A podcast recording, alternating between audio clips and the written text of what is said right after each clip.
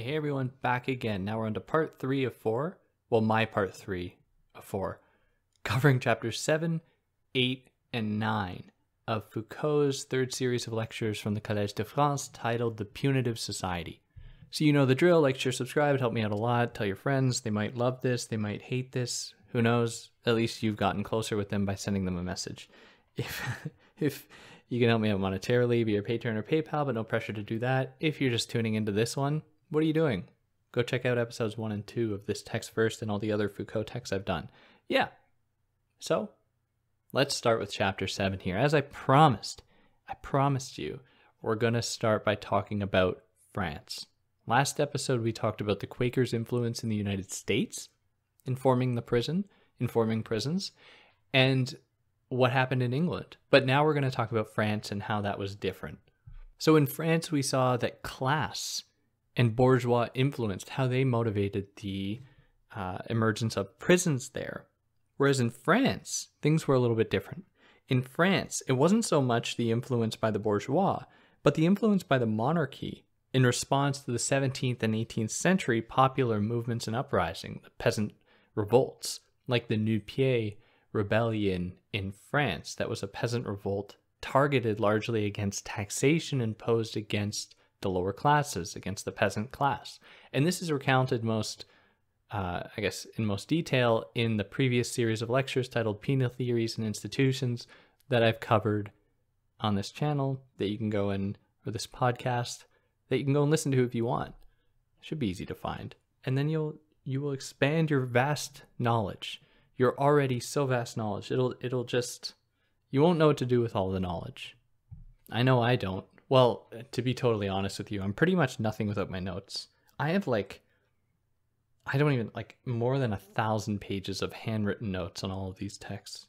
Uh, and without them, I mean, someone could ask me about this stuff in five months' time, and I'll be like, I gotta check my notes. You know, I, I don't tend to not really feel comfortable. I don't know why the hell I'm talking. Anyway, so there was was monarchical influence in France as opposed to the bourgeois influence that was seen mostly in England.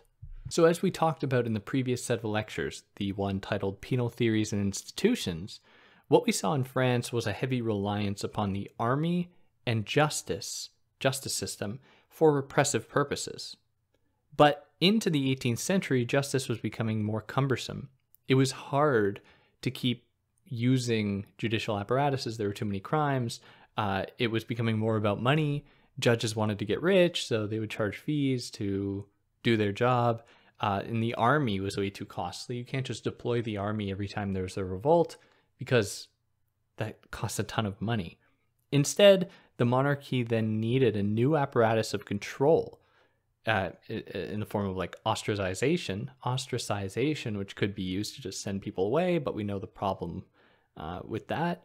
But it was anything really. There was just this search for a better way to deal with criminality. So instead, what was seen was a broader administrative body emerge that could help keep track of people, their movement, what debts they owed, the taxes they owed, and so on, but also a police force that would help to enforce the way that these what these people owed to the state and to other people. But people weren't stupid. People can recognize when they're being oppressed and repressed. They can acknowledge that the state is using new kinds of tactics to keep them under control and to guarantee that they're going to be paying taxes to that state. They're going to be able to, they're going to keep track of you. They're going to knock on your door repeatedly. They're going to come after you. There's no way to avoid it. How do people then consent to this? Like, why are there not more revolts in response to it? Well, Foucault gives two possible strategies to avoid new revolts emerging in response to these new kinds of control. Now, I want to say here that this, I don't think this idea that he gives us here of these two kinds of control is quite as developed as he should have developed it in the lecture. But in any case, here they are. He says that on the one hand, there's what he calls the fascistic strategy, a fascist like strategy, that requires indoctrinating everyday citizens to be part of its machinery to make you know to hire regular citizens to be like the police to be the administrative bodies, to be the tax collectors, and so on. But then he also suggests that there's um, a more concentrated type approach, and that is to maintain power very clearly in the hands of a few people who you don't want to screw with, who are going to uh, uphold the system. So the fascistic strategy, the fascist like like approach, tries to incorporate as many people as possible and to bring them into the fold by appealing to their nationalism or racism. So you sell them ideas that their cooperation is going to be for the benefit of their nation, of their race, of their class, and so on. It therefore makes um, it makes the police and these administrative bodies look somewhat innocuous, innocuous, innocuous, look harmless. I mean, Bob down the street works with the cops. I mean, Bob's a great guy. Why would you? What's wrong with that? It's all going to be fine. But Bob is not just Bob in that setting. Bob very much takes on a different personality and embraces different values and upholds different values than when he's, you know, just mowing his lawn down the road. Now, the other kind of power, or the other way in which this power is normalized and made to seem like it's not actually power exercising itself, by maintaining power in the hands of a few, it convinces the people that their interests are being and can only be represented by those people in power. So here you get like the Donald Trump type strategy, which is, you know, it's not like there's a clear division here between the fascistic strategies and those of um, megalomaniacs, but they claim to be the only ones who can represent those those hurt masses, those masses yearning for more wealth, for more power. They say, "I am your savior. I I can save you. I am going to be the one that is going to lift you out of your predicament into the spectral light of prosperity and so on." So, uh, the Donald Trump example is just so easy. Um, like he, you know, he he has a gold toilet and there are people who live in abject poverty who are like, this man gets me. like the guy lives in a gold. It's it's absurd. But in any case, this these were the the two ways in which this power, these new exercises of power, were being normalized and being sold to people so that they would consent to them. Consent, you know, kind of, but to um to avoid people opposing these powers and revolting even further. Now in France, there were also there was also a very specific phenomenon that had happened and that was it, it was a thing that you could do as a French citizen that helped to normalize power and to spread it throughout the social body to distract from the fact that it is quite localized in the form of a state. And this was through what was called the lettres de cachet. The lettres de cachet were letters that people could write to the king or to the royalty to complain and ask for someone else to be arrested. So if Bob down the street stole my lawnmower, because he's mowing his lawn, he must have stolen my lawnmower, I could write a letter to the king and then someone could show up and arrest Bob because I wrote a letter. And this gives people the impression that they have power. It's like I wrote this letter, I got Bob arrested. I I must I have power. No one rules me. I mean, I am God in this situation. So with the this example of the lettre de cachet, we see almost this transference of power from the state, at least in the way that it appeared, from the state to the people. So there's kind of like a transference from this uh, concentrated type power I just described to the fascistic one, so that power was distributed everywhere. Except Bob's not a cop in this setting, he's the guy stealing your lawnmower. So this would almost be the word of the king that was motivated, at least on paper, from an everyday citizen who could then, you know, claim that they have some kind of control over the king. It was kind of a quasi democratic type situation going on here. And Foucault writes that it is, in a way, a temporary appropriation of royal power with its signs and marks at the level of local power, groups, and individuals. It essentially gave the illusion of having power among everyday people, and that power was benevolent. You know, it could be used for good. I, I know that Bob stole my lawnmower. Justice will be served, and that will be it. Now, during the witch trials, this was often used where people would write in to claim that someone down the road was was a witch, someone in their town was a witch, and that then they would be dragged off and horrible things would happen to them as well. And of course, this goes down sexist lines that can't be ignored. Foucault doesn't give it much attention here, but of course, there are all of these other influences. Like, who are the ones that are being called, um, being called out through these lettres de cachet? Were they, you know, people working certain kinds of jobs or others working other kinds of jobs? Were they mostly men? Were they mostly women? Were they people of color? All of these things are definitely worth considering as well. And still before prisons, like we're not really there yet, the actual punishment as confinement would be uh, religious homes or, or hospitals. Like if somebody was going to be confined in response to one of these lettres de cachet, they would be like sent to maybe they were in, considered to be mentally ill, sent to a hospital, uh, or they would be sent to a religious home. So at this at the time though, this wasn't really seen as punishment. Like it was a way by which to correct someone, to to heal them, to heal their mind or to heal their soul in like a religious institution. It was a means of almost self-correction, which the letter writer often advocated. Like they didn't want anything bad to happen to Bob. They just didn't want Bob to do it again, which is fundamentally different than earlier ways of dealing with criminals in which they would just be like tortured or cast out of society. So, as I said, this gave the impression that anyone could have access to power. Anyone could participate in it, and therefore that power was not discriminatory or that it wasn't uh, being misused. Anyone could have access to it. And this necessitated lots more record keeping, a broader administrative body to keep track of all of these complaints it's like uh, if anyone if anyone watched The Office, uh, there's this moment where Dwight realizes that all of his complaints against another employee who who happens to torment him throughout most of his career.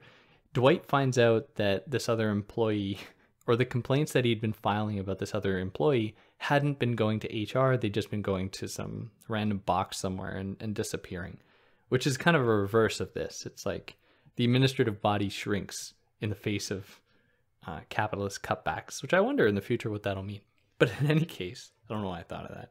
This necessitated lots more record keeping in order to keep track of all these lettres de cachet, to catalog all the complaints, to catalog the defendants, what they owed, how you know how things are going to be paid back, and this catalyzed psychiatric and sociological knowledge like we talked about in the last episode with the record keeping that was going on in the States, in the prison institutions run by the Quakers. So people would be organized according to their crimes, which does the work of confirming power in their recognition as a criminal, and they're being labeled as such, and more specifically, being labeled a certain kind of criminal, where their certain act would put them in one category, which would have a corresponding punishment, and so on which was still like too specific for what would eventually culminate into the prison. But it's important to really emphasize here that these are the kernels, the beginnings of that prison system within France. And this accumulation of knowledge, it would it was slow, it was cumbersome, but it would accumulate. And it would be used to form a police knowledge that would apprehend people through or by identifying the political marks bestowed on them by them being categorized and that have been set on them. And so their deviancy would be uh, would be recorded and would be collected and understood.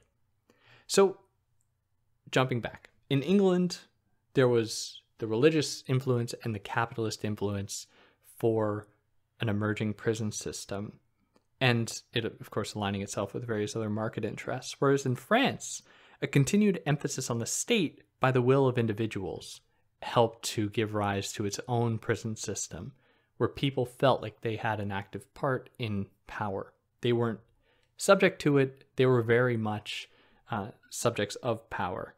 Does that make sense? They controlled power, they weren't victim to it both in these contexts, both both situations in England and France shared a fundamental concern with centralizing penalty according to new class interests that could take advantage of the way that power and knowledge was coordinated in both of these settings. So there was this gravitation of power, obviously, to the bourgeois or to the state, and this could help to, and I should add, this power was being normalized throughout the entire social body. And the, this very centralization itself was being hidden. So in England, the working class were convinced that it was in their best interests that they hated people who didn't work or people who broke the law. And in France, they thought that they were exercising power when they were sending Bob to a religious convent or to be locked away somewhere. But of course, this was just a demonstration of still royal power, of state power. So, power itself, while still being centralized, and in fact, that centralization being intensified, started to also be expanded. And it became, or, or, or disseminated throughout the social body. And so it became known or believed that it wasn't occurring, that the centralization and monopolization was not occurring, which made it all the much more easier for that power to keep existing. And that puts us here into chapter 8, which just takes off from pretty much the same point. So, this progressive centralization of power allowed the state to put new penitentiary into effect and to usher in the punitive society. So, at the beginning of the 19th century, new capitalist interests motivated new repressive apparatus to keep low classes in line. However, Foucault uh, complicates this by saying that or by pointing out that low class criminality, or what he calls popular illegalism, wasn't always feared by the bourgeois. They liked it in some settings. And here we're going to get into one of the more important elements of this series of lectures, and that is this idea of popular illegalism. And what Foucault is going to identify here is that what was at this time starting to be viewed as criminality wasn't always viewed as criminal as such. So during the peasant revolts in France, the bourgeois had no problem with mobs forming, with riots forming against the state. They liked it, in fact, because it was targeted against taxation, which the bourgeois thought was going to cut into their profits. It was only when these popular illegalisms started to threaten the bourgeois that they began to codify these popular illegalisms as being illegal and criminal eh, in law, which reveals to Foucault the extent to which our very idea about criminality, about the legal system, about justice, is so historically contingent and it is dependent upon so many interests and factors that you know we can't attribute to it uh, like a divine quality to say that it's given to us by God. There are so many other factors at play.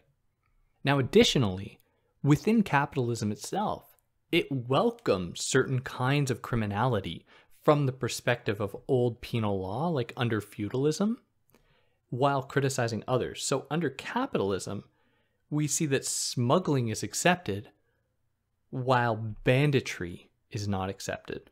You can swindle someone on the market, but you can't go and like rob a train or something. It accepts tax refusal, but it rejects highway robbery. It says that you can take away from others by refusing to pay taxes, but you can't take away from others by showing up on their, you know, uh, running over their wagon or pulling over their wagon and taking their stuff.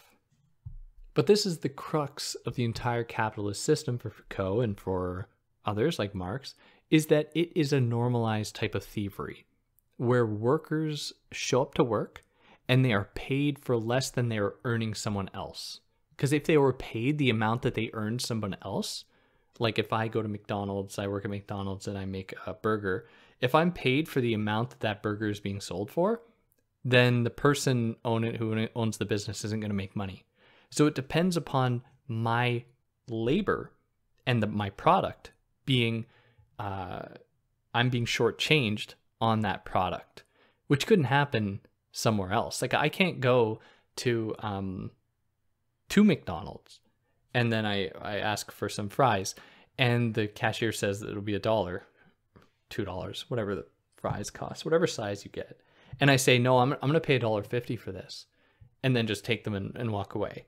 They'll they'll call the police on me and I'm gonna be screwed. But that's not really different from this other system. I mean, that cashier might be like not really give a crap. They they don't care. I mean, they're making eleven dollars an hour. They don't care. So they're gonna just be like, whatever.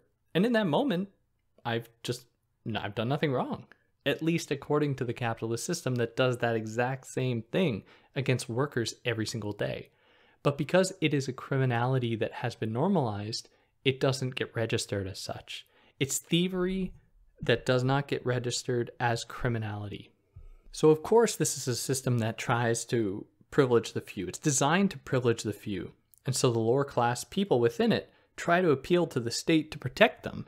They're like, hey, these bourgeois, the capitalists are screwing us over. State, can you get us out of this? Can you help us in order to protect them, protect them from economic exploitation? Which is definitely having the script flipped here.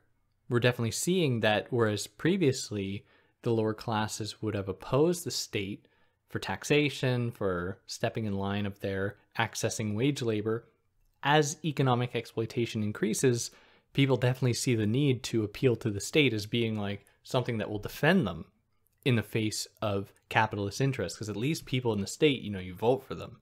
Like their power is dependent upon the consent of the people in a democracy, at least ostensibly, one that's free um, and not subject to throwing overthrowing capital buildings. But you don't vote for the people who are going to exploit you. You're often forced into positions uh, of exploitation given circumstance and given everything else. But at this point, it's hard to say whether or not state influence is actually totally separate from capitalist influence. In fact, through lobbying, through everything else, these two come to be intertwined, where many of the state's policies actually reflect and try to maintain uh, the privilege of the few. I remember, I remember uh, last year in Canada when the last federal election occurred. I guess it was two years ago now. There was a very interesting moment during the federal election debates in which the candidates were asked. Uh, I think it, I think one of one of the candidates was asked. I think it was Jagmeet Singh, who is uh, leader of the NDP. He was asked in response to his desire to impose some kind of rent control or to protect renters he was asked how he can account for the harms that that will do to homeowners, to people who rent out. And I thought that this was a really interesting moment because what this question did was place the small camp of of uh, rent uh, of landowners of homeowners who rent out, place them as a similar weight to the entirety of renters, which is the population like magnitude greater than uh, people who rent rentees. I don't know why I'm drawing a blank. People who rent out their places or rent out apartments, landlords. I don't know why I'm like this. Uh, claiming that landlords were an equal group, sized group to that of um, renters. When if political parties' interest is to represent the people, it is going to democratically go for the you know the most people who vote for them which just makes sense that they would then side with renters. But in the question was implied that their weight is actually equal that somehow they comprise the same size population which is totally strange. And i thought it was just such an interesting moment. And one of the ways in which the state and its relationship to capitalist interest has been normalized and how they come to benefit one another. I'm sorry for that last like two minutes god. I feel like i my brain shut off for a minute there and this has been a long time coming. The state has been slowly influenced by capitalist interests for like 500 years. And if even before capitalism, like early landowners wanted to have their um, interests represented in the state. And of course, when they transformed into capitalists, it would, the legacy just continued. And it came to influence what was considered legal, what was considered illegal. And it did this through three broad steps, which he just kind of briefly mentions. He says that it came about by appropriating the judicial apparatus, by buying offices, and introducing profit motive. It also came about by infiltrating the state apparatus. It also encouraged illegality to expand industry. where industries expand into parts of the globe where it can get super cheap labor, cheaper than the apparent rules-based liberal order we live in should permit. But they turn uh, they turn their backs or they just close their eyes when it will actually benefit business. And it really calls into question how much they care about human rights and how much they care about uh, people's well being. So when certain actions become a threat to the bourgeois, they turn penality against it. They call upon the penal system to um, to imprison those people, to prosecute them. So, for example, dock workers in the 18th and 19th century in England, dock workers who could steal from their employers. So, in this situation, capitalists commit thievery obviously all the time, but when it's done against them, like dock workers stealing some of the value that they've given to the capitalists back, then suddenly it is a crime. Suddenly that, that that's not okay. And the wild thing about this is that it just it just seems like so obvious to me. It, but like you, you, people don't want to hear it. It's like it just seems so so obvious. But anyways, and interestingly, I think that it was so Bentham designed the panopticon, and this idea came from his brother, who I think was a capitalist who was worried about dock workers stealing his stuff. And so Bentham wanted a way to manage these dock workers for his brother's interests, or his brother wanted this, and the panopticon kind of came out of that, and then Foucault took that up. But in any case, so because capitalism's logic of pro- property, wealth, and ownership became ubiquitous, it was all present throughout the social body.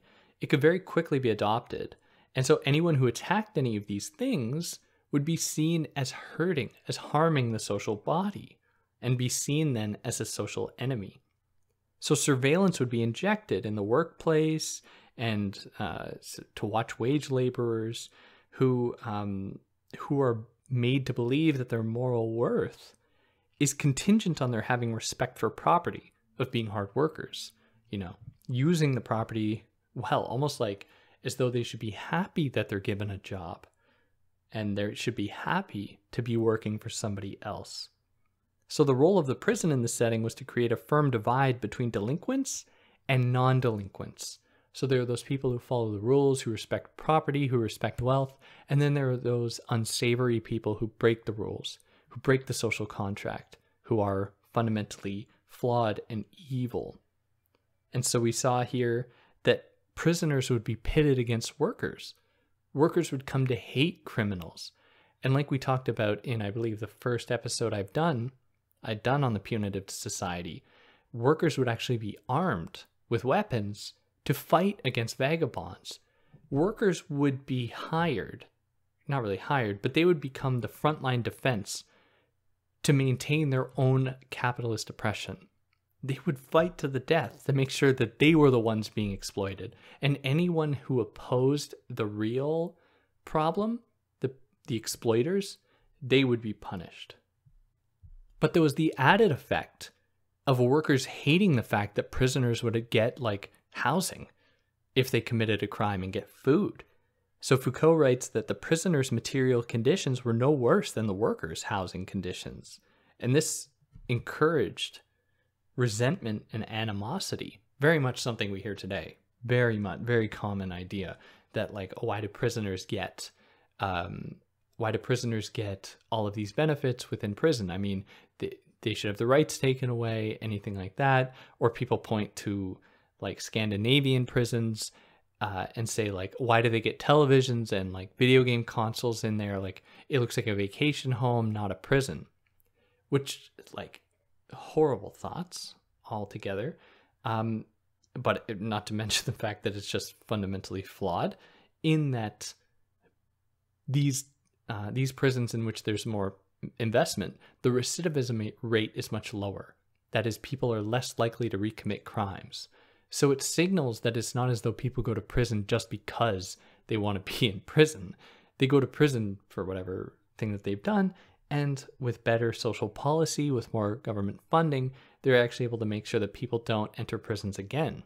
And this is something that can't happen if prisons are run for profit, by the way, because if they are run for profit, It is in the interests of the profit maker to make sure people still go to prisons, that prisons keep existing, and that people keep occupying them. And that puts us here into chapter 9, where the bourgeois justifies, uh, or the, the justification for their penal, penal and legal theory was, or they viewed it as being more legitimate than previous feudal ones.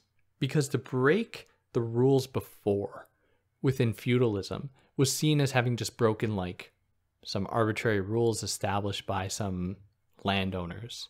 Whereas now within the capitalist economy, to break the rule suddenly means a lot more. It is almost to break not only a moral code, even though that's part of it, it's almost to break a natural law because capitalism's logics have become so naturalized within this world that to oppose it means you must be like against nature. You must be against God.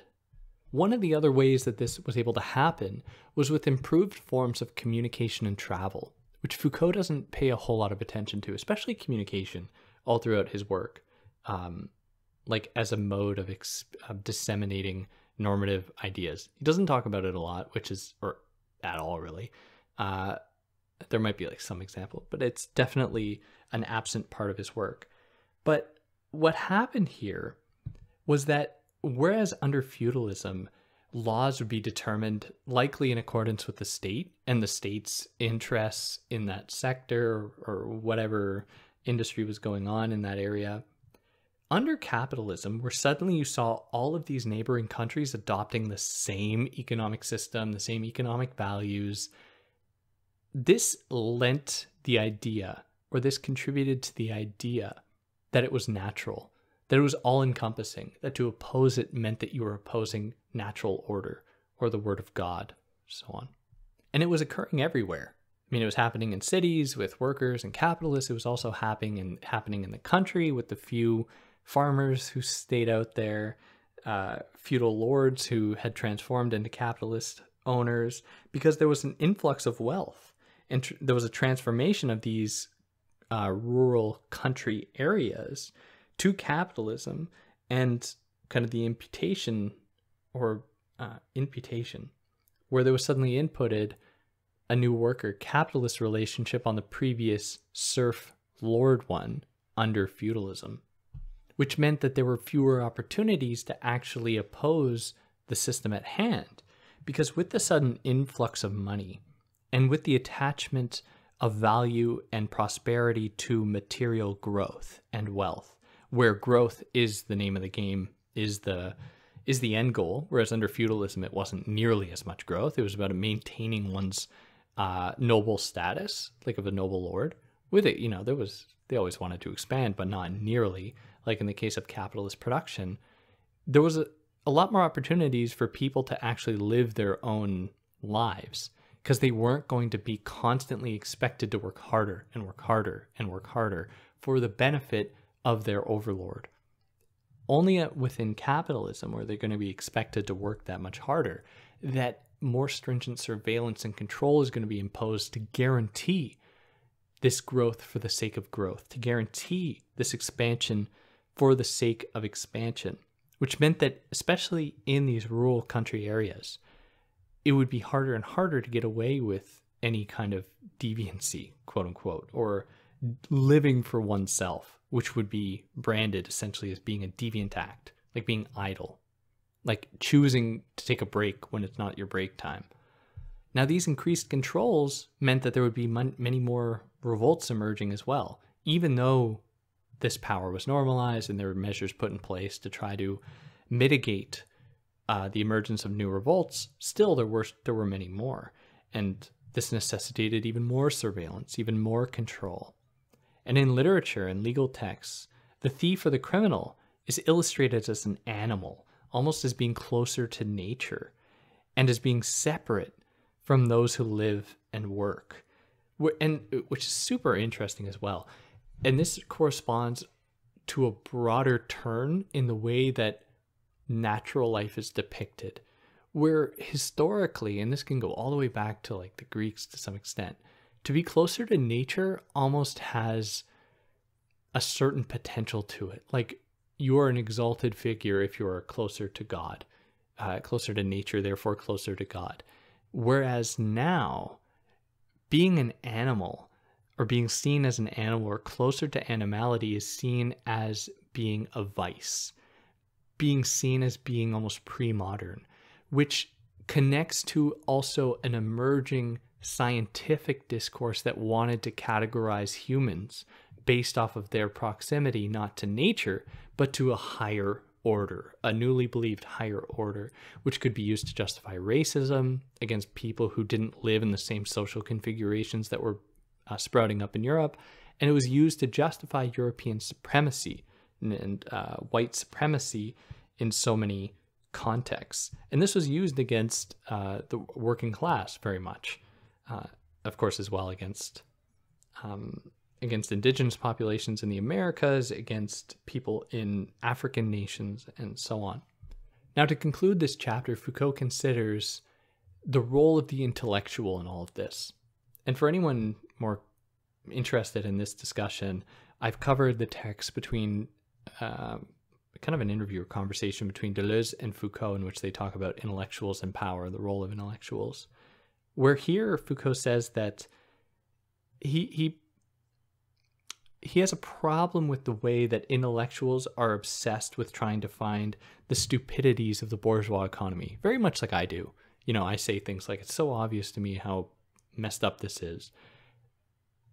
While, you know, I like to think there's some merit to that, Foucault is cautious insofar as that kind of places there to be a transcendent metric of good and evil or stupidity and intelligence that can be used to judge people's uh, actions, which is wrong because that we're we start off on the wrong foot by doing that. Instead, we have to consider the interests involved, the varying overlapping factors that contribute to any historical development, any uh, societal development, or any change. And just by pointing out the stupidities of something is doesn't actually help anything at all. So Foucault says that this is to work within the parameters of a highly abstract textuality. That is what is said, what is not said, to just kind of deal with things in terms of their validity or their non-validity, instead of looking at the discourse and the ways that the uh, the various forces work within and against one another, to take a more a broader holistic approach to it.